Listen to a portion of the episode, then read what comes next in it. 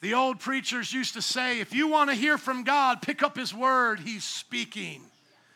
And what I want to say to you today is that God is speaking to us. He is speaking to us through the lives of those who have already lived. You know, when I was out in uh, Orlando area preaching last Sunday, the church was predominantly Puerto Rican. And I was teaching them that we can't just have Puerto Rican churches. We can't just have black churches, white churches. We have to have a church where all cultures, all people can come. But I kind of maybe looked at them a little bit and saw maybe that they were like, who's this white boy telling all of this to us, you know? So I wish I could have taken some of my gente with me. And you guys would have sat there and been like, you tell them, pastor. You my gringo pastor, you tell them. Because here's the deal. Listen to me, my friends. The world wants to separate us in this room.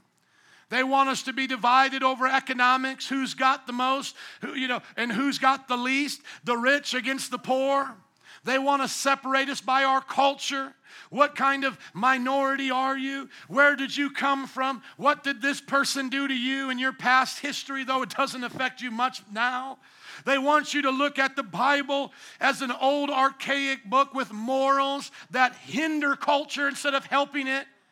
They want you to feel sorry for the, for the LGBTQ community and what religion has done to them. They want to place those rates of suicide on your conscience and say, LGBT kids commit suicide because of what you believe. But the devil is a liar.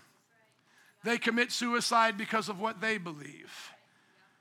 You know, you look at some of the traumas that people have gone through in life. In the Holocaust, there was a very low rate of suicide. During the African slave trade, a very low rate of suicide. Why? Because all of those people had a God belief that got them through their struggles. The reason why the LGBTQ community is so suicidal is because they're rejecting the very God who created them for a purpose.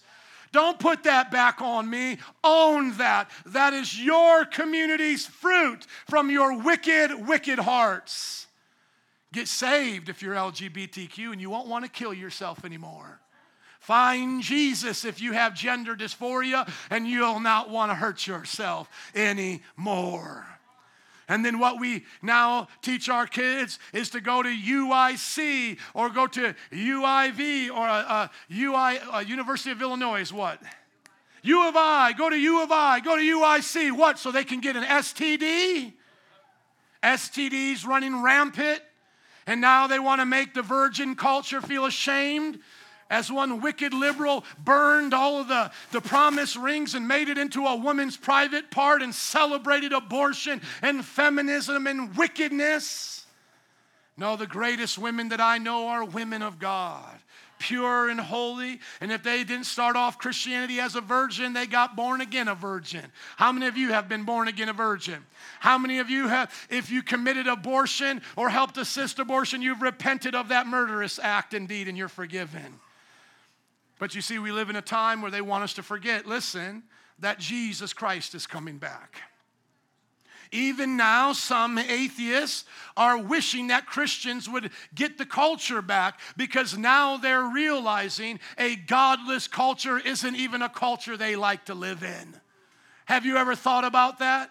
At first, they said, We don't need God in the schools. We'll, we don't need prayer. We don't need Ten Commandments. And now that they see the metal detectors still can't stop the guns and violence, now that they see that young people are committing suicide on more drugs than ever before to try to get their minds right, all of these things are happening. There is now atheists going, Well, well, well, maybe it was good having those Christians there to begin with.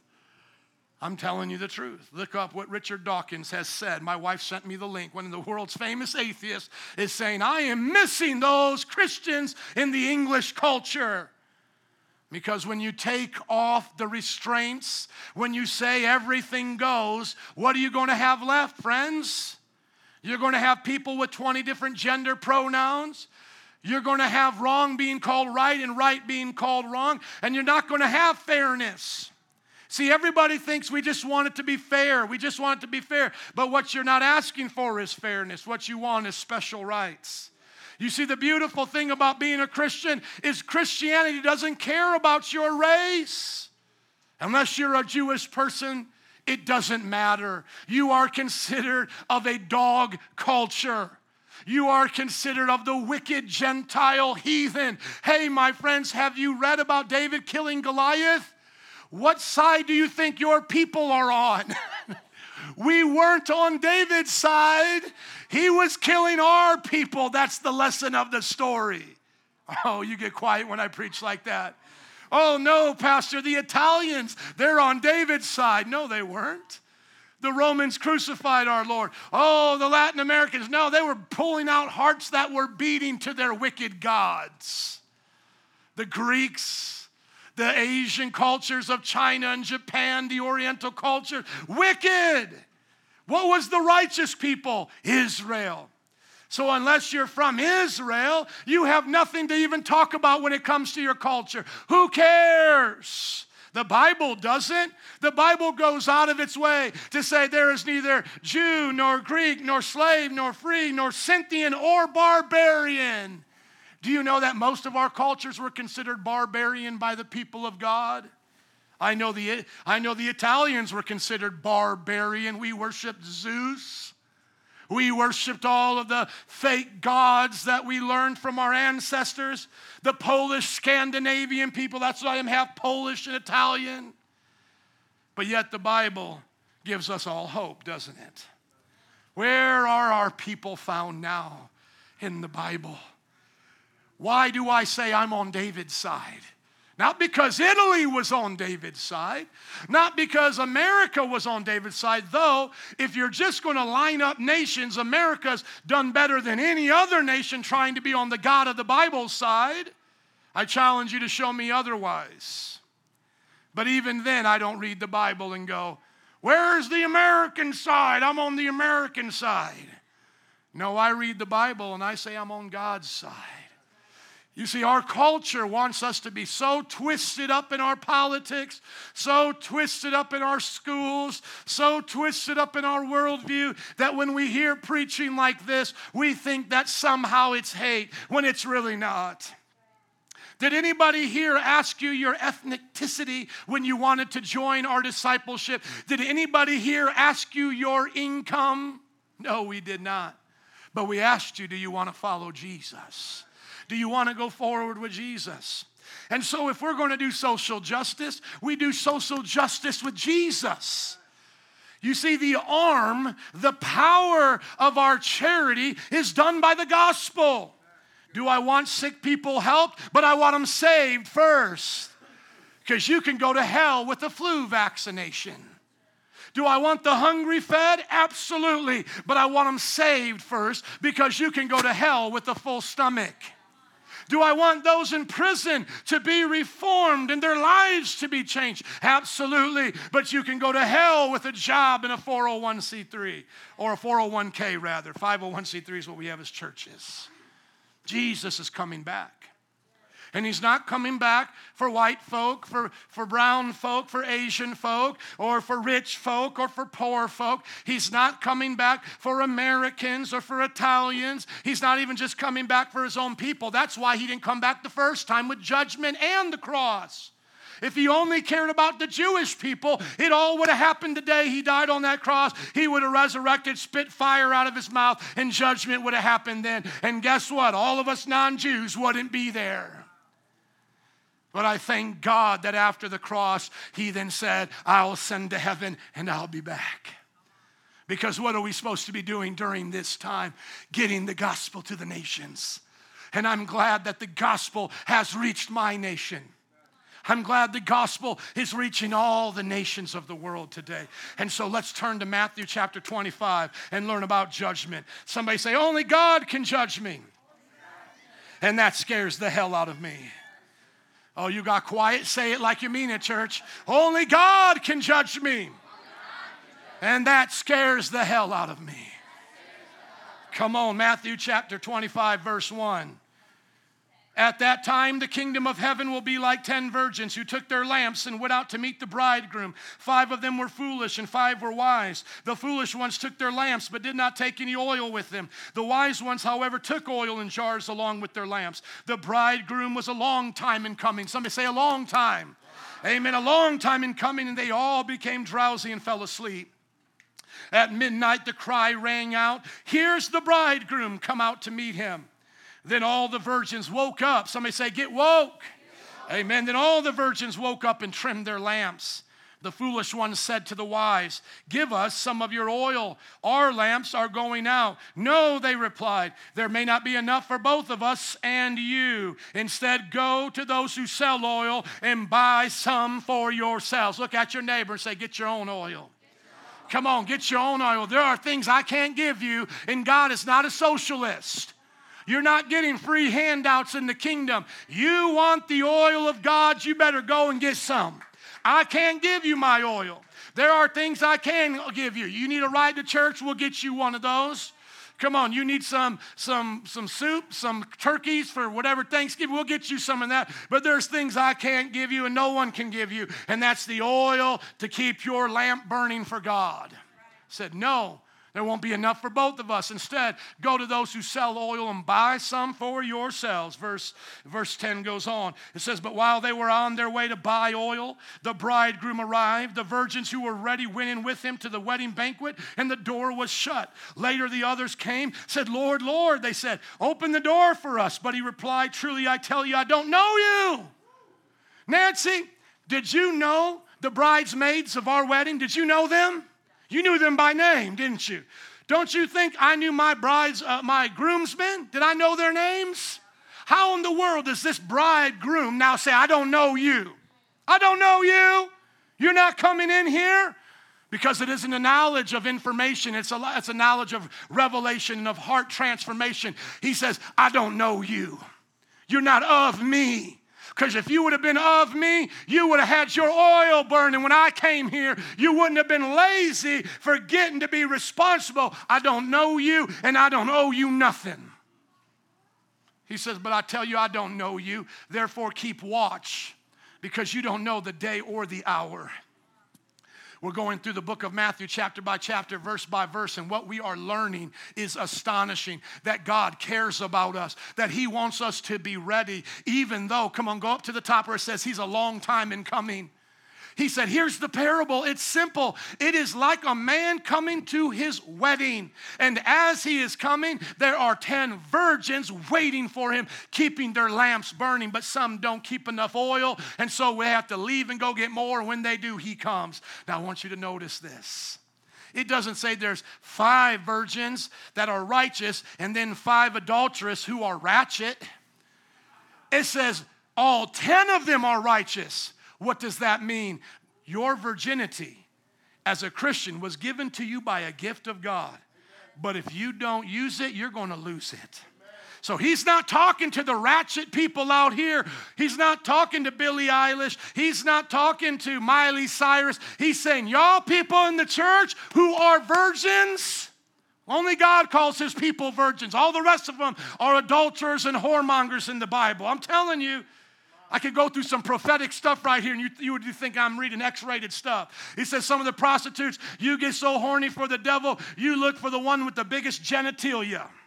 That's the prophet speaking. And I don't say that to be gross, but that's our God saying, That's how defiled you are. No, my friends, when he says these are virgins, that means they are children of God. And they got oil just like the other ones. That means they're saved oil representing the Holy Spirit, and enlightenment, light illuminating their world. These are Christians. Somebody say these are Christians.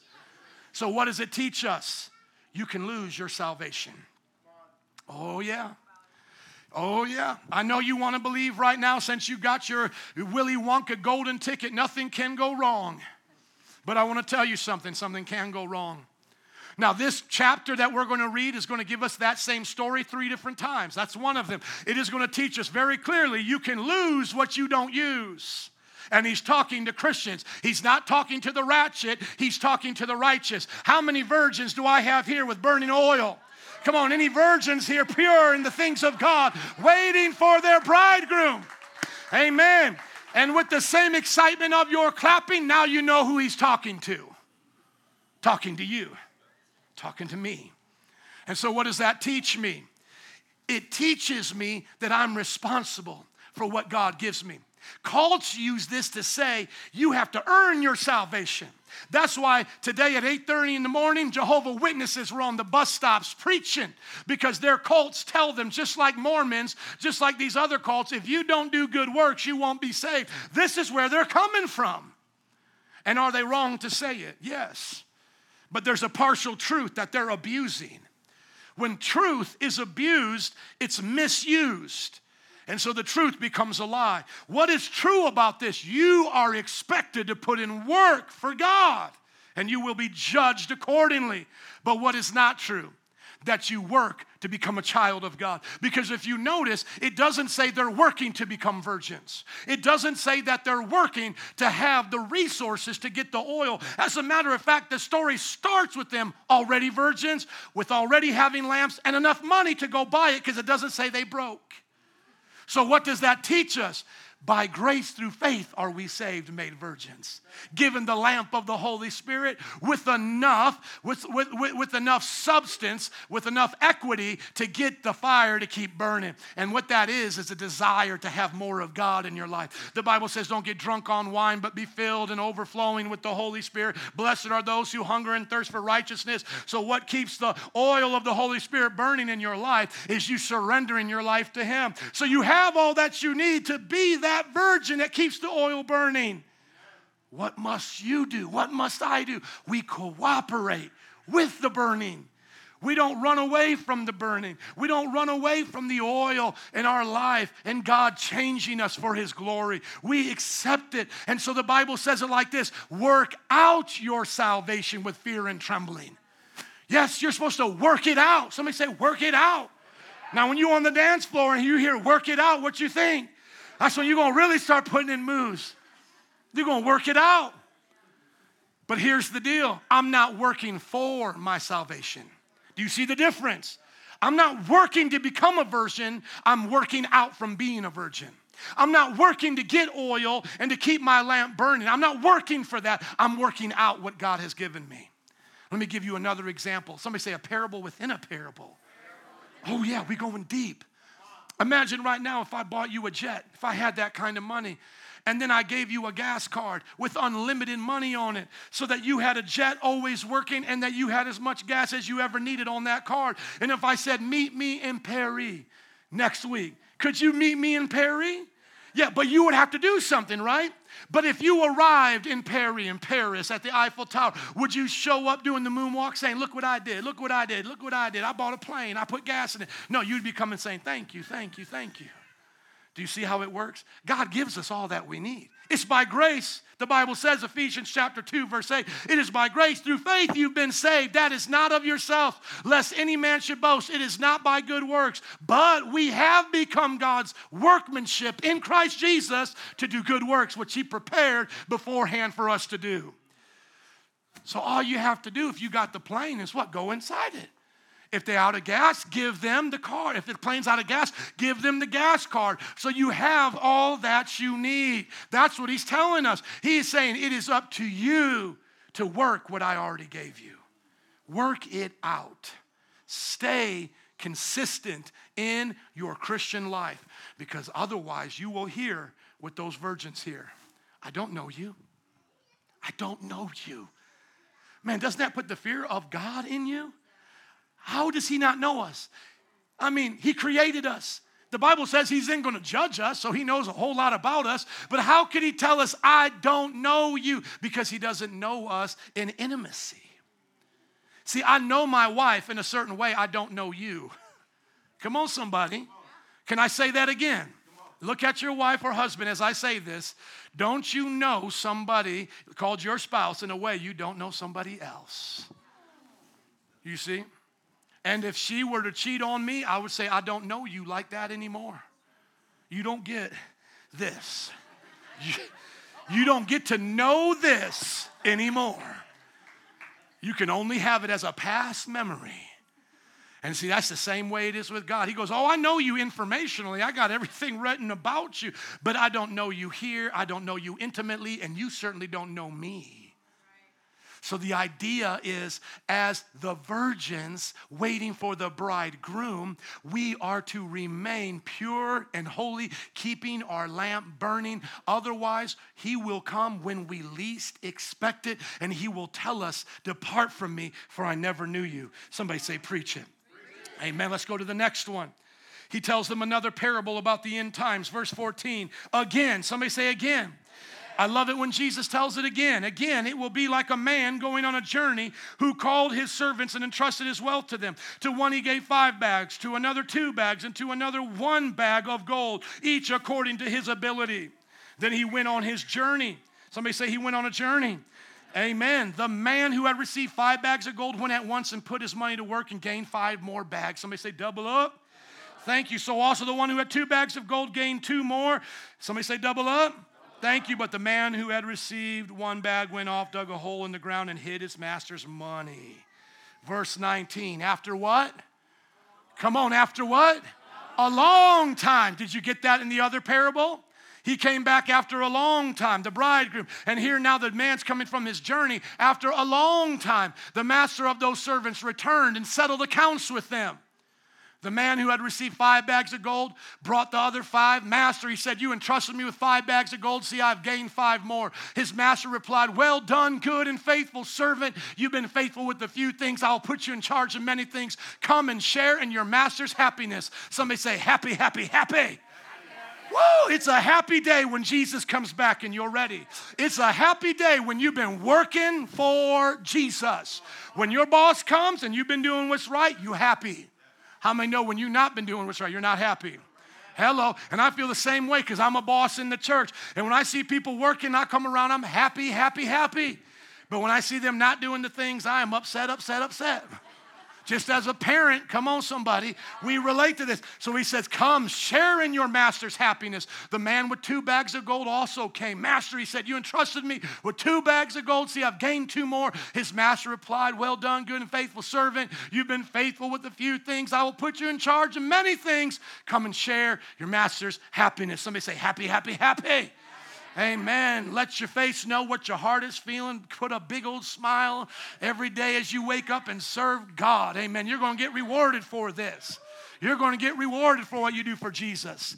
The man who had received one bag of gold came. He said, Master, I knew that you were a hard man, harvesting where you had not sown, gathering where you had not scattered seed, so I was afraid. Somebody say, afraid.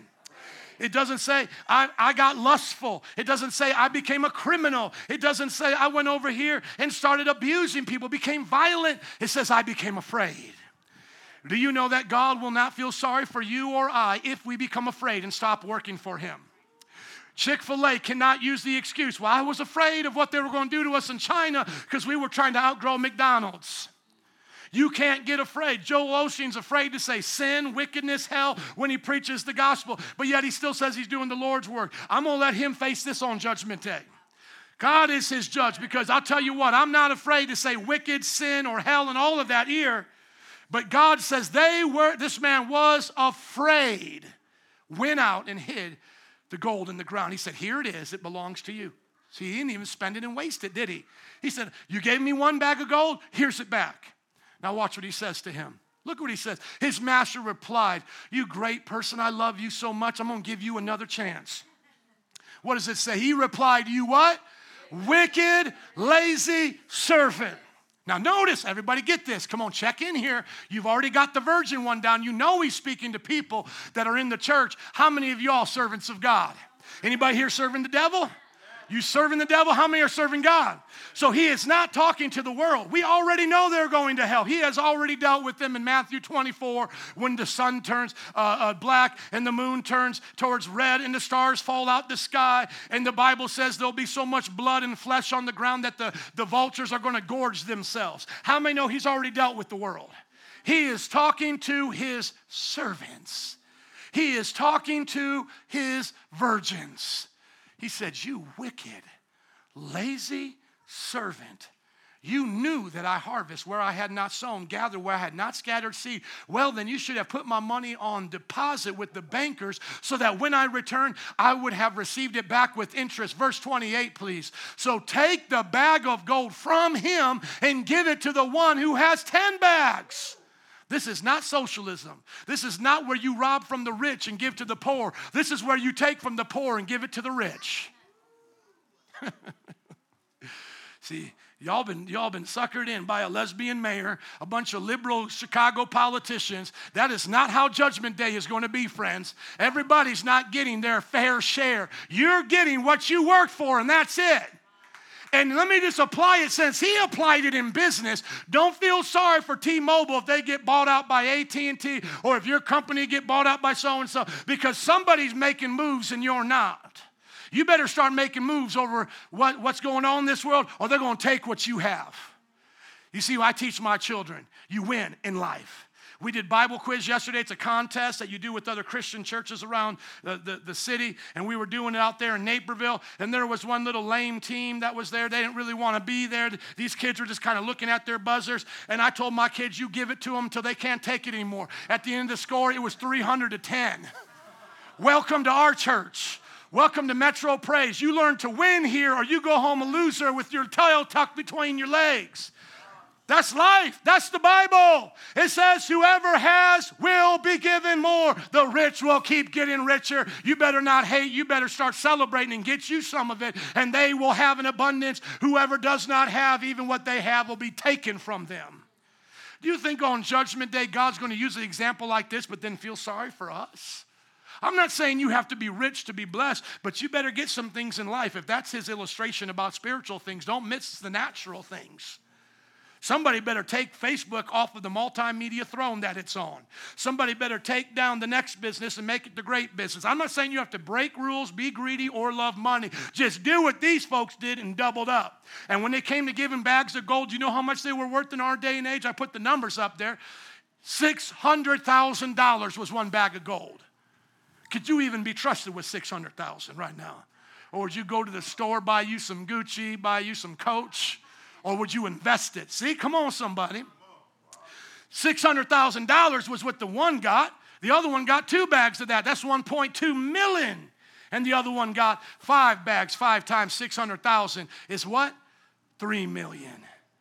You see, God entrusted them with a lot, but they didn't use it. So I'm going to take even a physical example out of this. Let's get to the spiritual, please. He said to the one, You wicked, lazy servant, you knew I worked hard, but you didn't do anything about it. Take that bag of gold from him, give it to the one who has 10 bags. That's why some of y'all ain't getting raises, promotions, or people coming to your business. You're getting outdid. Stop making excuses, make moves. Amen. Make moves. I believe God will prosper you as you do. Bible says whoever has will be given more and they will have an abundance. Whoever does not have even what they have will be taken from them. Now look at verse 30. This is why when Jesus judged me, it scares the hell out of me. And throw that worthless, good for nothing servant outside into the darkness where there will be weeping and gnashing of teeth. Highlight worthless for me. Jesus said to his church, speaking to his servants, in which he had entrusted hundreds of thousands of dollars, millions of dollars to, he said, if you don't use it, you're going to lose it and you're worthless to me. Don't anybody think on Judgment Day Jesus is crying for you. The Bible says he will look at you like you look at a gnat. Get out of my house. Get out of here, you buzzing fly. That's what we'll be on Judgment Day without God's mercy and grace. You see, it's just like when the Cubs won the World Series. Everybody who was a Cubs fan was happy, but if you were on the other team, you were sad. See, it's a happy day for those who are righteous when Jesus starts judging. It's a happy day for the one who's got five bags and doubled it to 10. Come on, somebody. It's a happy day for the one who's got two and now doubled it to four. But it's a sad day for anyone who buries what they have. Now, once again, does this mean we earn the bag of gold? Do we earn our salvation? No, does it say the servants went out and said, I'm going to earn 10 bags of gold, uh, five bags of gold, and earn my right to be a servant to this master? No, the story starts off. Where does it start off? They are a servant, they are already with the job. It starts off with, here's the gold. So, what does that teach us? The cults are wrong.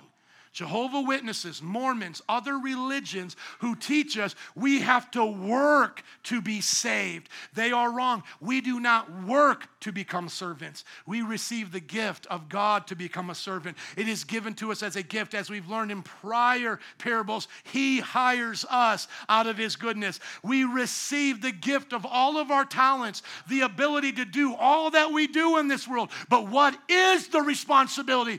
What we do with the the gift. And the play on word is in the old uh, in the King James Old English, bags of gold were known as talents. And so the old preachers would say, What talents has God given you that you can use for his glory? So talents was a way of counting money. So, what can you do for your Jesus? Because your Jesus wants you to multiply. So, how can you multiply? Multiply reading your Bible. You don't know much about it now, but start reading it.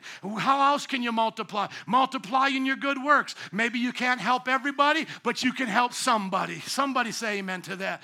Multiply in your giving and generosity. Hey, we might not have a lot of wealthy people in the world here, but you can be wealthy in your giving. Amen. You can give what you have to the Lord and generosity, and you'll be just as blessed and more blessed than the millionaire who gives more dollar wise but less percentage wise. In other words, if there was a millionaire here today and he said, Pastor, I just want to announce before the congregation, I'm giving $50,000. I would say, You robber and you thief, you owe God a 100,000 off every million. Now, how many millions do you have? You, you know, they like to boast on one, and I had one guy come up to me. I threw him off. It was when I was preaching at my dad's Bible study. He talked about winning a lawsuit and all the hundreds of thousands of dollars he got and how thankful he was. I said, Did you tithe off of it? He got all quiet. And I said, You better go back to your savings and start tithing.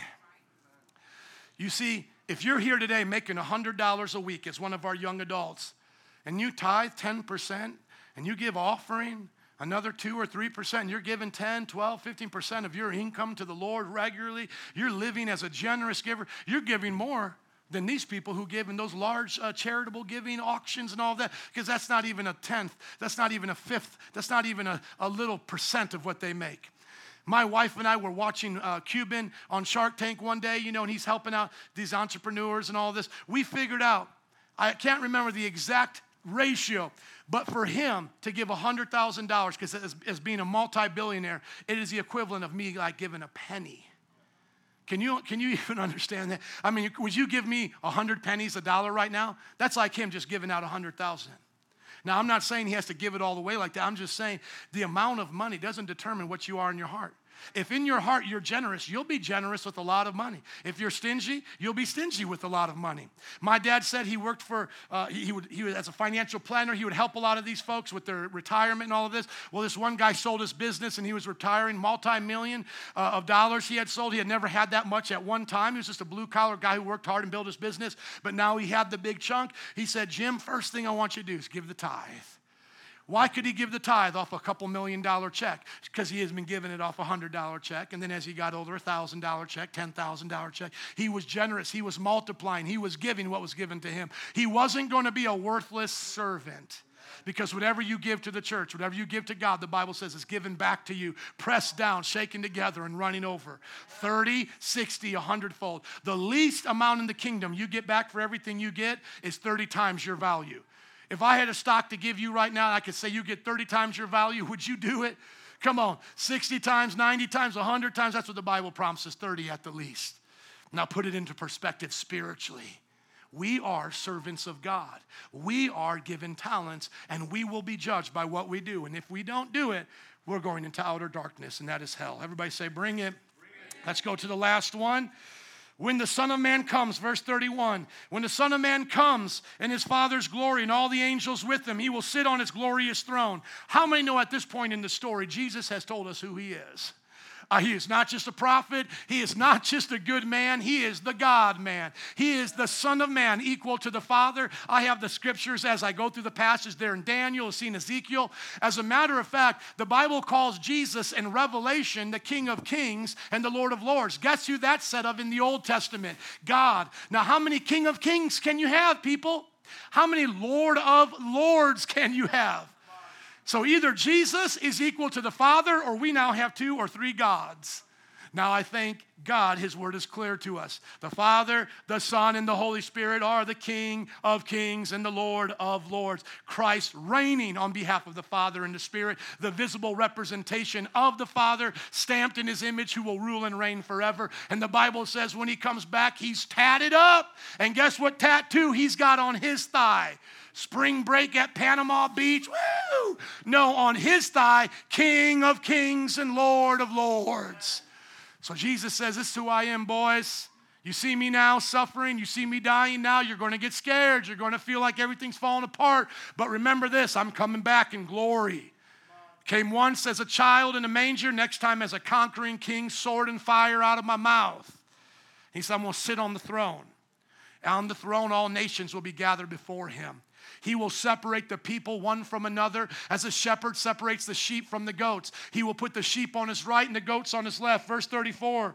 The Bible then says he's going to say to them, the king will say to those on his right side, Come, you are blessed by my Father. Take your inheritance, the kingdom prepared for you since the creation of the world. For I was hungry and you gave me something to eat. I was thirsty, you gave me something to drink. I was a stranger, you invited me in. I needed clothes and you clothed me. I was sick and you looked after me. I was in prison and, and you came to visit me. Verse 37 Then the righteous will answer him, Lord, when do we see you hungry and feed you, or thirsty and give you something to drink? drink? When did we see you a stranger and invite you in, or needing clothes and clothe you? When did we see you sick or in prison and go to visit you? The king will reply, Truly I tell you, whatever you done for the least of one of these, my brothers and sisters of mine, you did for who? You did for me. You see, the moment we're there on Judgment Day, Jesus looks right at us and he says, What you did for my brothers and sisters, you did for me. And the Bible teaches us who are the brothers and sisters of Jesus? Who are they? Those who do the will of God. Because remember, the mother of Jesus came to him with the brothers and sisters and said, We want you to come outside. We want you to do all this. And Jesus said, I'm not coming outside. Who's my mother? Who's my brother and sister? And he looks around to those in the room, the disciples, and he says, These are my mother, brother, and sisters. How many believe that? How many remember that? And so, even though I believe in helping homeless one eyed Willie and going to visit someone in prison who's there from doing what is wrong, the first and foremost acts of charity are for the people of God. The scripture actually says, Do good for all people, especially the people of God. So, who are those who are visiting in prison? Those who are persecuted? Who are those who are naked and those who are sick and all of those things? Those who are serving God and they're suffering in this life. We go to them as the charitable arm of the church and we show them the mercy of God. And then, of course, what we do for our people, we do for other people. But he does not identify with, with the crack addict here, the heroin addict, and say, What you've done for that heroin addict, you've done for me. That is another scripture of general charity that we give those people. What he is specifically saying here is in the church, you were faithful in the church with the people of God, my gente, my people. And when you hurt, when you helped them, you did it for me. And now we're, we're going to learn is when you hurt them, you are hurting me because now he speaks to the goats on his left. He now says, Depart from me, those who are cursed, into the eternal fire prepared for the devil and his angels. What was the eternal fire prepared for first? The devil and his angels. Was it ever prepared first for us? No, it was the devil and his angels, but now we're cursed with him. Why? Because we did not do the things of God. Those people, I was hungry and you gave me nothing to eat. I was thirsty, you gave me nothing to drink. I was a stranger, you did not invite me in. I needed clothes, you did not clothe me. I was sick and in prison, you did not look after me. Then they will answer, Lord, when do we see you hungry or thirsty or a stranger or needing clothes or sick or in prison and did not help you? And he will reply, Truly I tell you, whatever you did not do for one of the least of these, you did not do for me. And highlight 46, and let's read it together. One, two, three. Then then they will go away to eternal punishment, but the righteous to eternal life. Any questions, class? It doesn't get any more clearer than this. But now, once again, did the sheep make themselves a sheep by the good works they did? No, apply the principles you've learned in the previous parables. Virgins don't make themselves virgins, servants don't make themselves servants of God, nor do sheep make themselves sheep. Each one of these are determined by the grace and mercy of God. But what do sheep do? The things of God. How will you know in the end if you are truly a sheep of God? How will you have confidence on the day of judgment? The Bible says that you have loved others as Christ has loved you. So, can you say, I'm a Christian, but I don't do Christ like things? Not according to the Bible. You are really a goat. You're going to be in trouble. And the Bible says, many will say, But I've done this and I've done that. And he'll still say to them, Depart from me, for I never knew you. Why? Because their heart was a heart of sin. So, it's not just charity that saves a person. Remember, it's being born again, saved from your sin that saves a person. But out of being saved, you do charity. So it's not like you can ever do enough to become a sheep. But once you are a sheep, this is how you live. But can sheep go back to acting like goats? Yep, they did it all the time in the Bible. As a matter of fact, if you scroll back up, I have the example there of Ezekiel. And the Bible says that the uh, people of God, right here, um, no, scroll up a little bit more, thank you. Ezekiel 34 17, it says the people of God were God's sheep, the sheep of his pasture. But during the time of their sin, some became rams and goats and all of these other things because they had disobeyed God. And it goes back to the same illustration of the virgin you're not of me. You're not my people. You're not doing what I would do. So then he cursed the Israelites. Even though they were by their nationality Israelites, he cursed them with the pagans because they were acting like goats. They were acting like the people in the other nations. Let's go to the closing and put it together. And then we'll go back to worshiping those who came in here, heard me preaching, going, man, what's going on? Well, number one, come on time and you'll know what's going on. Uh, number two, we're going to go back to worshiping because I was so fired up after the first service. I said, I'm going to go right into this. God is in this church. We're not ever having church as usual. Amen. I have to go and do my third service, a funeral after this for precious Diane and her family. And I can tell you here today that we're going to give them the gospel and we're going to give them comfort because we believe the same Jesus that said these things says the things I will be with you and never forsake you, that he wipes every tear. Hallelujah. And that there's, there's nothing that can take us out of his hands. But the question we have to get from this sermon is will we be a wise virgin? Will we be a faithful servant? And will we be a charitable sheep? Because today, my friends, God is going to judge you if He comes back. Today. You can't do it when he comes back. And so oftentimes we think on judgment day, that's when I'm going to have the negotiation. That's when I'm going to go try, you know, I'm going to try to make up for everything I didn't do. No, in each one of these stories, we're told that the judgment happens unexpectedly. So you can't go back and fix it. It's what you do now. So I want to ask you today if you are a Christian, live up to what a Christian is. If you are a virgin, if you are a servant of God, if you are a sheep, do those things and do them until Christ comes back. And the Bible says you will be happy, happy, happy on that day, and you will be given many rewards. So will I. We'll be there together. But if you're here today and you're not doing these things, repent. Repent. Say, Lord, forgive me. I haven't been a wise virgin. Virgin. I'm, I'm, I'm falling asleep. I'm not keeping my passion for you. I'm getting lazy in my service for you. Or as a servant, I'm not being faithful, God. I'm just burying what you taught me. I come to church every now and then. I don't really multiply it out in the world. Or, God, I don't see you needing anything. You know what? Heaven has enough money. I'm going to use what I have for my own for and no more. See, those kind of people are going to be very shocked on Judgment Day. Be right with God. And then, lastly, if you're here today and you would say, I've never really known any of this, I'm not really what a person would call a Christian. Well, the good news is you can become this now.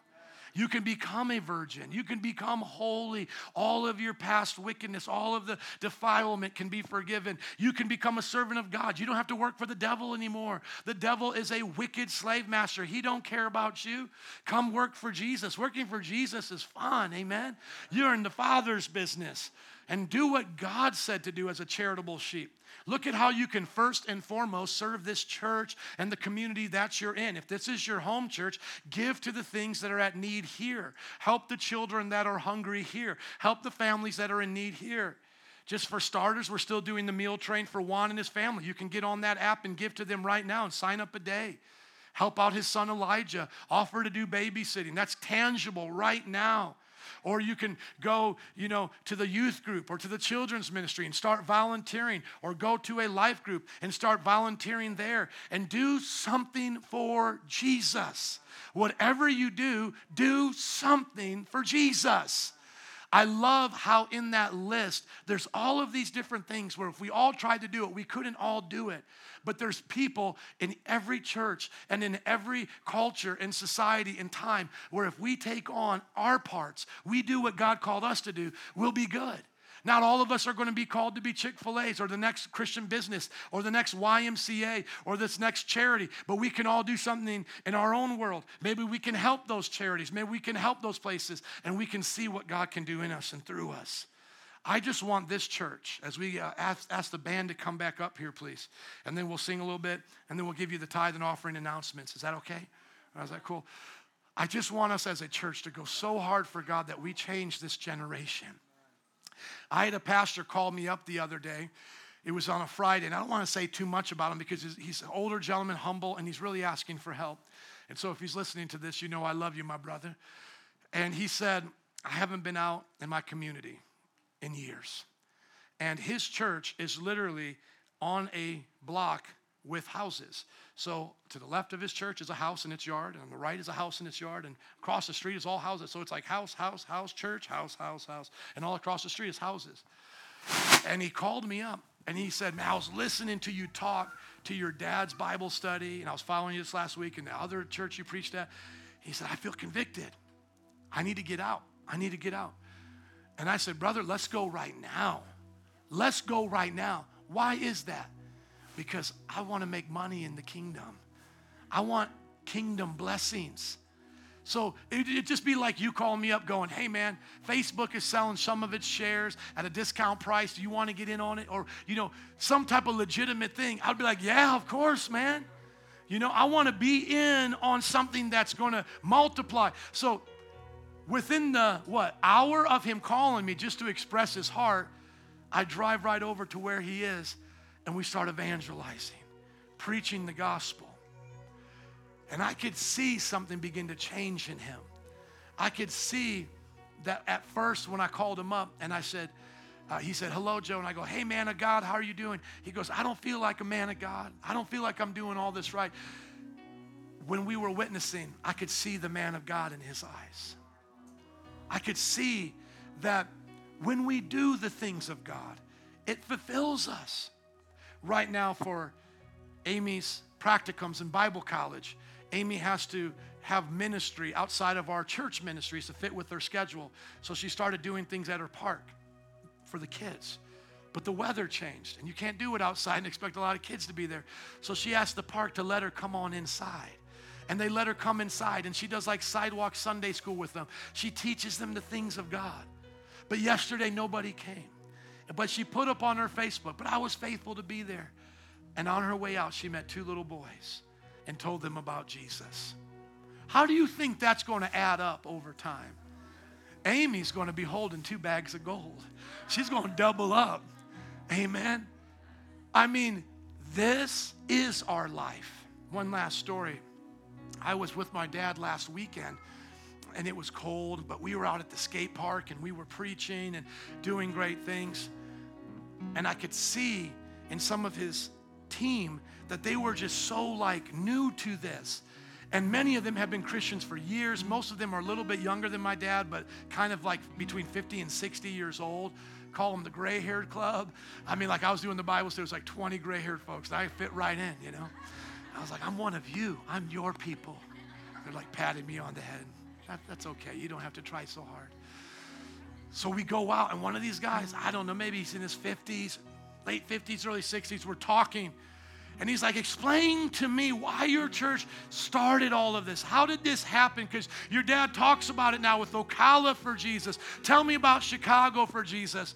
And I told him, I said, there was nothing that you would have looked at when we first started it and wanted to write an article about us. There would have been nothing that you would have said, This is amazing, this is profound. It was just a few people going, We're going to live this out. And I said, we didn't attach to it, well, we'll do discipleship as long as it's working. We said, we'll announce this until we go to heaven with Jesus. So now it either works or it doesn't. We didn't go out door to door or, you know, meeting people, fellowshipping on the streets, saying, well, if they don't come tonight, we're not going to go back out because that doesn't work. We said, we're going to be on the streets till Jesus comes back. And we're, we're just going to do it. It's, it's settled. Just like I'm going to love my wife and be fruitful and do my marital duties all the time, I'm going to be fruitful and plant some seed up in this culture. And then I said to him, but slowly but surely, it began to multiply. And I started to tell him stories about Amy and David, how they got one to the Lord at a bus stop. And then I started telling stories about how Rudy found a flyer because people flow, throw our flyers down all the time, but he found one on the ground. And that's how he came to know Jesus. I told a story about how Jared, before every youth service, we'd go out evangelizing. And, you know, wouldn't see a lot of them come, but Jared got saved before service evangelism. And I said, when you start adding it all up, you start to see, come on, ching, ching, ching, ching, ching, ching, come on. I start to feel like, uh, you know, Duck McStuffins, whatever, and the duck t- tail. You know, before you know it, you're swimming in the gold. Before you know it, you're swimming in the fruit and you're seeing God change this person's life and then this person's life. And then, literally, my wife and I, yesterday, as we were doing teen Bible quiz, that uh, junior Bible quiz, that, that contest I was telling you about, I was looking at the picture, and this might bring me to tears again, of all of these children. If you can find it, it's on my Facebook with their awards and everything. I began to look at these children, and almost every single one of these children are coming from families that were won to the Lord here. If that, come on, friends, if that's not a bag of gold, if that's not precious in the sight of God, I don't know what is. So it's not like he's dangling us over the flames of hell, going, You better work for me or I'm casting you out. I'm sending you to hell. What he's doing is he's saying, Are these children worth your time? Are these children worth your love? Is this what you consider gold? I mean, you look at the Santiago family here. You, you look at Emiliano's daughter here, a, a single father, one to the Lord in this ministry. You look at the Riasco's daughter here. You look at Mildred here. You look at Berto and Griselda's son here. You look at the Pachecos there. All of those people that I'm naming had been baptized, their parents in this church. Woo! Thank you, Jesus. And I'm telling you, listen to me. When those white suburban people see us coming, they don't know what's, what, what, they're, what they're in for. Because there's been a lot of like, you know, urban ministry minded stuff in the assemblies of God. So a lot of those churches moved out of the inner city. And so when they look at us, they're like, okay, okay, is, is this, you know, Eddie Berto? Okay, thank you for coming. We spanked their fannies. I love seeing little Johnny and Dylan and all of the Skylar. I see them looking around like, what happened here? Because I told you from the beginning, it's not a race thing. My people are not known by a color. My fruit, my gold, what I'm bringing to heaven with me in Jesus' name is not known by a color. It's not known by a culture of this world. It's not known by an economic status because I'm just going to be honest, you get you get around them, this church, you can tell is that church. All the women dressing like this, nice little hair, all the nice little person, you can tell. And then this church, they all look the same. I love it when you look at our church and you can't pick out what culture is more dynamic. Is it Asian? Is it Latino? Is it this? We need some of our African American kids. Where's our kids? TJ, you got multiply. Come on now. Give me, give me some of my baby kids. I need some baby kids up in here. Amen. Bringing them. I'm bringing them. Because you can't, you can't put your finger on it and go, well, it's that culture, it's this culture, or it's that economic status or it's, it's this kind of people. No, we God's people, and we're bearing fruit. And so we ought to see that as our goal. Our goal is not to try to compete with the mega messes, I mean mega churches around the city. We're here competing with the devil to plunder hell and populate heaven. I want to go to heaven, but not alone. Amen. I want to bring people with me. If that's you, stand up. Come on, say thank you, Jesus. We love you, Lord. Do it, God. Do it, God. I'm going to ask our altar workers to come. We will not be dismissing. We'll give you the announcements. We got some good ones coming up, and we're going to teach you about a lesson in giving. But I want us to put up this song. How many have heard a Tom Petty song before I won't back down? Okay, you guys are more spiritual than me. None of you all heard of this except maybe one person. I was listening to this song while I was fishing, and the Lord broke something over me. Let's put it up here, brother. Let's put it up, please. And the Lord broke something over me. And I want us to sing it out today that I won't back down, that I'm going to stand my ground, and that even if you put me in the gates of hell, I'm not backing down. I know it may not sound spiritual because you guys hear it from, you know, Tom Petty, but Tom Petty borrowed that from our God. We're just borrowing it back because where did he get gates of hell from? And so there are some songs of our culture that talk about the righteous things, and we just need to put them back where they belong. Let's pray. Father, as we get ready to go after you and seek you and keep our lamps burning, help us not to back down. Help us not to be afraid. Help us not to be a, a, a, virgin that stops burning for you. Help us not to be servants that bury out of fear what you've given us. And help us not to be so self centered that we can't put our eyes on you. Take a few moments right now in your own heart. Are you doing what's right? Are you ready for judgment? Are you ready to be happy, happy, happy? If you're not, get it right right now. Get it right. You don't know when He's coming back. You don't know. And then if you came here today and you would say, Pastor, I'm not even a Christian, I'm not even working for the Master yet, I'm not even a virgin yet, ask Jesus to forgive you. Ask Him to change you. Ask Him to set you on fire. He'll do it right now. As we sing, please come to these altars if you want someone to pray with you. Let's sing it out. No, I won't back down. Help us, Jesus.